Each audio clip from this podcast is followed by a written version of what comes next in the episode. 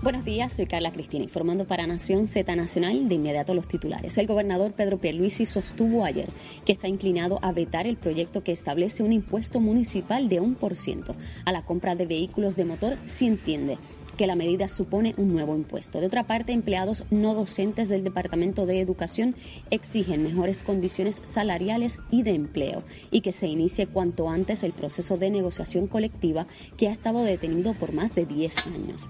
Y luego que el gobierno federal ordenara el cierre de 11 de los 29 vertederos disponibles en la isla, varias organizaciones ambientales urgen al gobierno y a la ciudadanía tomar acciones concretas para establecer la economía circular como política pública. En temas internacionales, funcionarios de Estados Unidos y Cuba se reunirán hoy en la capital federal para discutir el tema de la migración. Estas serán las conversaciones formales de más alto nivel entre Washington y La Habana desde que el presidente Joe Biden asumió la presidencia el pasado año. Para Nación Z Nacional les informó Carla Cristina. Les espero en mi próxima intervención. Estás con Nación Z Nacional por el Habla Música y Z93.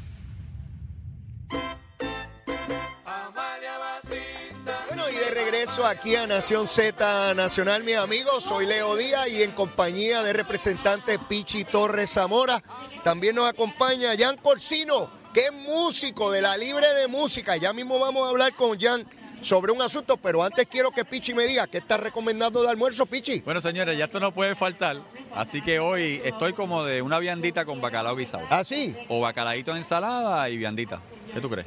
Es- eso, eso, Mucho almidón, mucho almidón. eso suena bien, suena bien, Allá en, tremendo. la, en la- allá en la montaña se come rico, así que... Sabroso, sabroso. Bueno, mis amigos, y tenemos aquí con nosotros a un joven músico, Jan Corsino. Saludos, muy buen día, ¿cómo estamos? Agarra ahí, agarra, llévalo ahí, llévalo ahí. Seguro, perfecto, seguro, perfecto, ahí. magnífico. Erguido. Eh, Jan, eh, Jan se acerca a nosotros, eh, vino a donar su cabello. Yo lo veo ahí, digo, pero ¿qué cabello donaste? Me acaba de enseñar una foto en el celular. Pero es una melena, mi hermano, Es lo que este hombre tenía. El que lo quiera ver en las redes sociales está como Jan Corsino, YN. Tenía un pelo que me llegaba acá abajo. No, no, tremendo, tremendo. Entonces yo dije, ¿pero qué donaste si tú tienes pelo ahí? Me dijo, no, no, Leo, que me, ense- me enseñó una foto ahí, eh, no se recortaba desde que nació. Y Bueno, no tan- cinco recortó. años ahí, Cinco años, cinco años. Jan, ¿qué te motivó a llegar acá? Lo primero, quería hacer un acto que sirviera para otras personas. El pelo crece otra vez. Claro. Pero nuevamente hay personas que lo necesitan y son estos niños, por ejemplo, de la Fundación CAP que hacen este evento, por ejemplo, para donar el cabello. Yo dije, este es el momento y lo traje. Mira, ven acá, este, ¿cómo te enteraste de la actividad? ¿Habías venido en años anteriores? ¿Cómo, cómo ocurrió? Pues tengo amigos, colegas músicos que han participado aquí. Ah. Pero como tal, me motivé ya por, por, por mo- motus propios. Ok. Y me piqué el cabello y lo traje como tal. Ven acá, Jan, ¿qué edad tú tienes? Yo tengo 26 años. 26 años. ¿Eres músico de profesión? Cuéntame, esa Sí. vocación tuya. Yo soy cantautor, Ajá. compositor, soy maestro de música. Maestro Me también. acabo de graduar del Conservatorio de Música de Puerto Rico. Ok. Este, tengo mi propia música en las plataformas digitales, lo que es YouTube, Spotify, Apple Music. Acabo de lanzar un tema incluso que se titula Paula, que lo pueden buscar en todas las plataformas. Y estoy bien contento de poder también ayudar, no solamente con mi arte, sino con algo más. Te felicito, te felicito. Eso es para que vean, mis amigos, dónde está nuestra juventud. Yo, yo soy un fiel creyente en la juventud, Pichi. Y tú ves a, a Jan cómo es producto de eso. Te agradezco enormemente, Jan, que hayas estado aquí. Le envías un mensaje bien poderoso a la juventud puertorriqueña. Te felicito. Voy a buscar tu música. Voy a buscar tu música, la voy a compartir con mis hijos. Yo tengo un varón de 21 años, una nena de 20 y otra de 15. Así es que te voy a someter a prueba. Le voy a presentar tu música a mis hijos para que te den una nota. Vamos a ver. Yo espero que pase con altos honores. Mi música es una propuesta distinta a lo comercial. Tengo música pop, tengo rock, tengo música estilo singer-songwriter, que es guitarra y voz. Es música bien bonita. Qué verdad. bueno, qué bueno. Felicidades, Jan. Mucho éxito. Jan, Mucho verdad éxito. de verdad. Bendiciones y Bueno, ahí siempre. ustedes ven, mis amigos, a un joven que llega por su cuenta, llega consciente de la necesidad y la urgencia de ayudar a los más necesitados, particularmente a nuestros pacientes pediátricos de cáncer. Eh, mira, Pichi, ahorita estuvo aquí Carlos Bianchi, que fue representante, Sí, que tiene un, sí, que una estuvo con su muy- hija menor. Una historia bien... Y te digo, a mí me sobrecogió el ver la manera en que Bianchi puede, con una paz espiritual inmensa, describir lo que le ocurre a su hija y gracias a Dios está en remisión. su señora esposa desde aquí muy cerca también observándolo. Tuve la oportunidad de hablar con ellos y veía la cara de, Adriana, su, hija pequeña, bella, una niña bella. Eh, y, uno, uno piensa, Pichi, en todas estas cosas que nos preocupan y que pensamos que el mundo se va a caer porque no tenemos tal o cual cosa, porque nos Cuando se trata de la vida, Pichi, no hay asunto más importante, más apremiante, más urgente que la vida. Todo lo demás parece una tontería. No parece, es una tontería al lado de, que un ser pueda permanecer vivo, ¿no? Y particularmente cuando es un hijo. Tú que tuviste la, experiencia, ¿verdad? Con tu, con tu, la madre de tus hijos, eh, pues sé que es un tema que te toca muy de cerca y la necesidad y, y, tú con, tu, con tus dos hijos estar ahí para darle ese soporte y en el caso de ella, ¿verdad? Pues no, no logró eh, continuar con, la vida, ¿no? Y papá Dios es el que dispone sobre eso. Pero, pero esos que están en esa lucha, eh, quisiera que me hablaras un poco de eso. Mira, tú sabes que el tema, este tema para mí es bien sensitivo eh, y Belis que en paz descansa, obviamente quien fuera mi esposa y la mamá de, mis nenes, pues obviamente falleció víctima de cáncer. Y como tú dices, o sea, cuando tú tienes una persona que está pasando por los procesos, tú, la fe, la esperanza, el support, estar ahí para ellos, que es lo que estamos haciendo, esto es lo que hace Cap, Cap lo que da es valentía, Cap lo que hace es dar support, estar ahí, es, es ese apretón, es esa confianza, es esa, esa, esa a veces me tranco con el tema, ¿verdad? Pero es, ese momento de reunirnos y decir, estamos aquí para ustedes. Obviamente, cuando tú ves una persona como Ibelis que tenía tanto deseo de vivir, ahora mismo tú dices y hablas de, de tu hijo mayor de 21, el mío tiene 22 para 23. Mi chiquito tiene 14 ahora para 15, como la tuya tiene 15 que no está mamita, pero siempre, tal vez no está físicamente, pero siempre hablamos de ella y siempre está en la memoria. Recuerden que las personas no mueren hasta que dejamos de pensar en ellas. Claro. Eso me lo enseñó mi papá que en paz descanse. Así que realmente estar aquí, de hecho, y el caso de Carlos, que yo lo conozco, que yo recuerdo cuando Carlos empezó con, la Odisea de la Niña y gracias a Dios está ahí. Aportar, dar, dar la mano, señores. Y una cosa es la donación de, de, cabello, otra cosa es el apretón, el abrazo, la fe, el rezo, estar para la persona, eh, hablar del tema que sea, hasta del mismo tema de cáncer, pero estar, estar presente.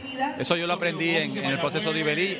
En Jayuya perdimos esta semana, el lunes, yo perdí también a un gran amigo, eh, Adrián Adrián Torres, Yancy un compañero jayuyano que se crió conmigo en el barrio, él falleció también víctima de cáncer, pero una persona jovial. Y yo digo que trascienden, pero nada.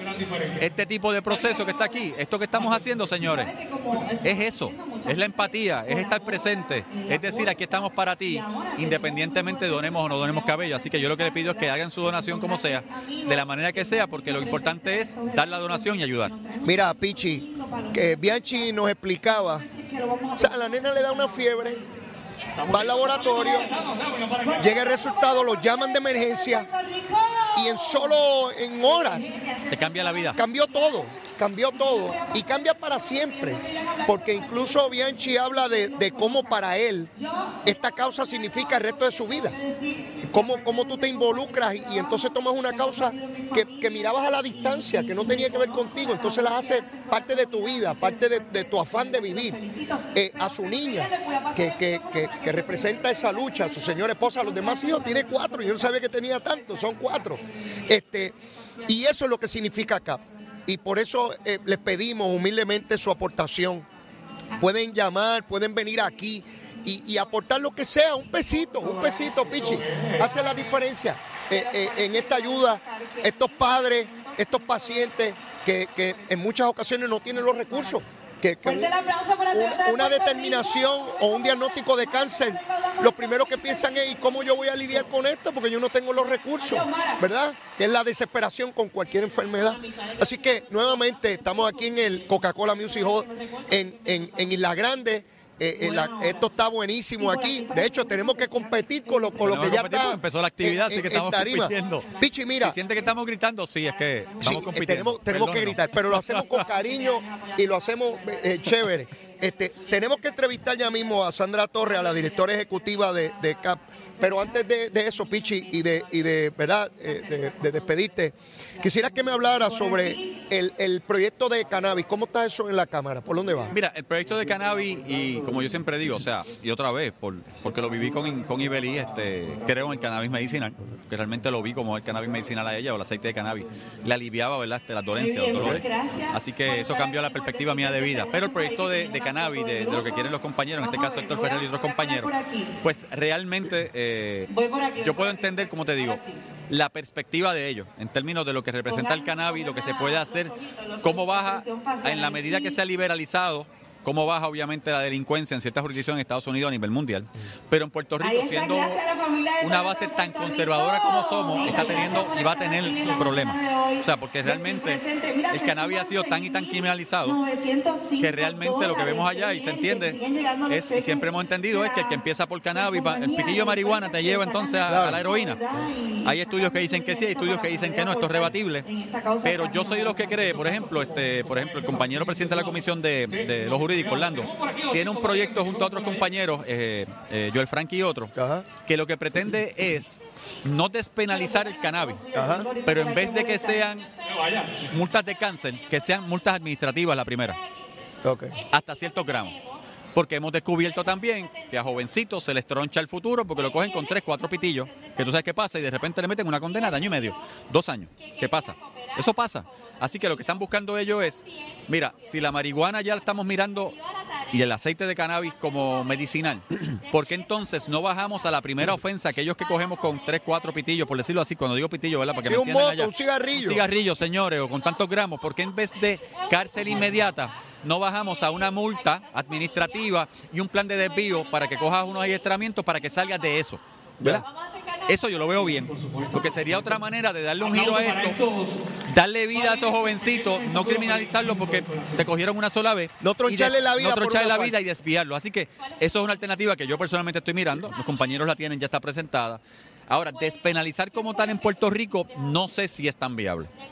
Pero no es, y- Yo, no veo ambiente. Yo no veo ambiente porque Puerto- nuevamente Puerto Rico es una jurisdicción que es totalmente conservadora eh, y habría que tener ¿sabe? unos detalles y habría que llevar una orientación clara al pueblo puertorriqueño de lo que se quiere y lo que se pretende, eh, ¿verdad? Que simplemente, ¿verdad? Este, si lo que se pretende es evitar que estos jóvenes entren a la corriente de corrección por un por un pitillo, por un moto de marihuana o una bolsita, pues vamos entonces a mirarlo de otra manera, Sí, sí. administrativamente y te llevamos entonces a una escuelita. Yo pienso que, que este asunto es muy delicado. Eh, tenemos que ser muy cuidadosos con, con lo que se haga. Ciertamente eh, la- el cannabis medicinal pues rinde una, una función, ¿verdad? Pero abrir la- las drogas de la naturaleza que sean, yo particularmente tengo problemas con eso, porque ¿cómo, cómo le explico a mis hijos a- a dónde sí y dónde no? Es, es muy complejo. Para los adultos es distinto, pero, pero en términos, ¿cómo tú socializas? Cuando tú liberalizas una droga, pues entonces te van a decir por qué no liberalizas la, La otra, la otra y la otra. Y entonces, ¿dónde se detiene eso? Este, ¿Cómo se detiene? Y, y sé que está el mercado ilegal y lo que eso representa, ¿no? Pero, pero es un tema que, que sé que se ha estado atendiendo en la legislatura. Y, y tengo que decirlo, yo soy de los que cree, o sea, y lo que ha hecho Héctor Ferrer, miren, no es malo. O sea, la legislatura está para atender temas, por difíciles que discusión, sean, es la seguro, discusión. seguro. A veces se nos critica, ay, ¿por qué pusieron ese proyecto? El que esté el proyecto allí no significa que se va a aprobar, pero significa que va a haber una discusión y si la discusión es seria, es correcta y se llevan los argumentos correctos, tal vez no se aprueba, pero se lleva una información a la ciudadanía. Claro, yo estoy de acuerdo contigo. No, no le debemos tener miedo a discutir las cosas. Al contrario, a veces no discutirlas puede traer grandes problemas o, o- o situaciones que se podrían corregir si las discutimos. Pero tenemos a Sandra Torres, que es la directora ejecutiva de ¿Está CAP. por aquí? Ven, ven, ven para acá, Sandra, ven para acá. Pichi, dámele un break a Sandra ahí. Dámelo ahí. Sandra, ¿cómo tú estás? Bien, ¿y tú, Usted, Leo? esta ¿Cómo mujer que ven aquí es una mujer extraordinaria que ha estado corriendo toda la mañana. Yo la he estado observando detenidamente. Tiene una energía increíble y no es para menos, porque dirige una entidad que tiene un grado de urgencia para atender nuestros niños, los pacientes pediátricos de cáncer. Sandra, el primer término, te felicito, te felicito por lo que haces aquí, por lo que haces por nuestra niñez, por lo que haces por nuestros niños. Eh, tú lo dices todo cuando te sonríes, me, me desarma, te, te- te veo sonreír y me desarma. Sandra, di- dime. Sandra, ¿qué es CAP? ¿Qué- Pues mira, te cuento, pues CAP trabajamos a favor de los niños pacientes de cáncer En el hospital pediátrico. ¿verdad? Estamos aquí desde las 4 de la mañana, día, ¿sabes?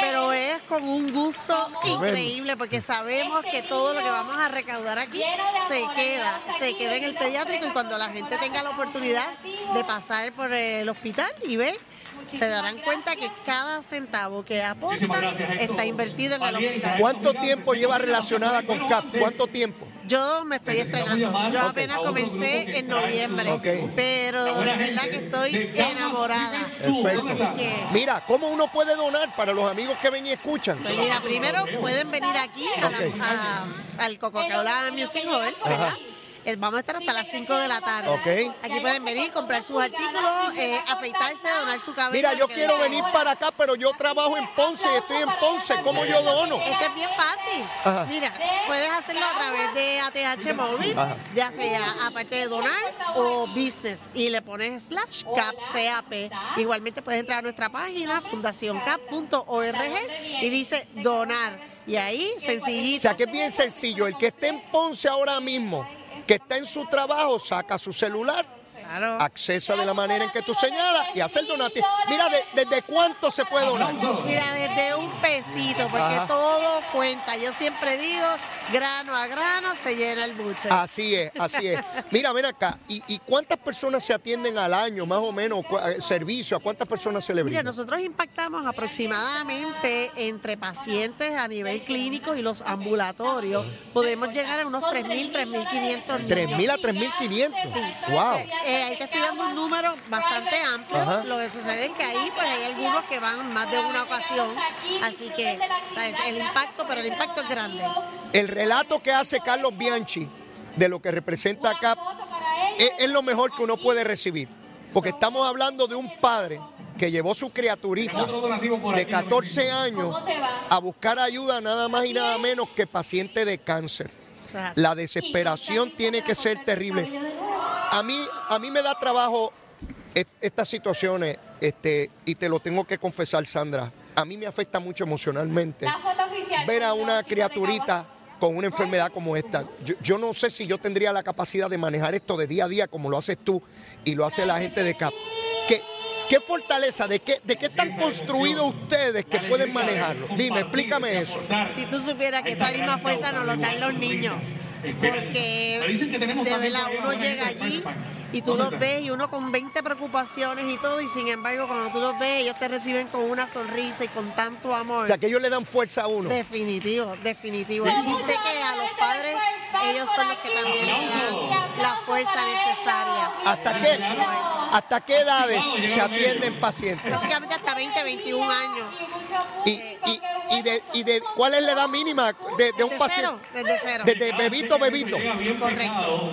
Dice, ese, ¿cuánto tiempo más o menos duran los tratamientos? Si eso Esos se- son bien individuales. Cada- cada paciente es distinto. Sí, hay algunos que pueden tener un tratamiento de dos, tres meses, hay otros que son un poquito más alargados.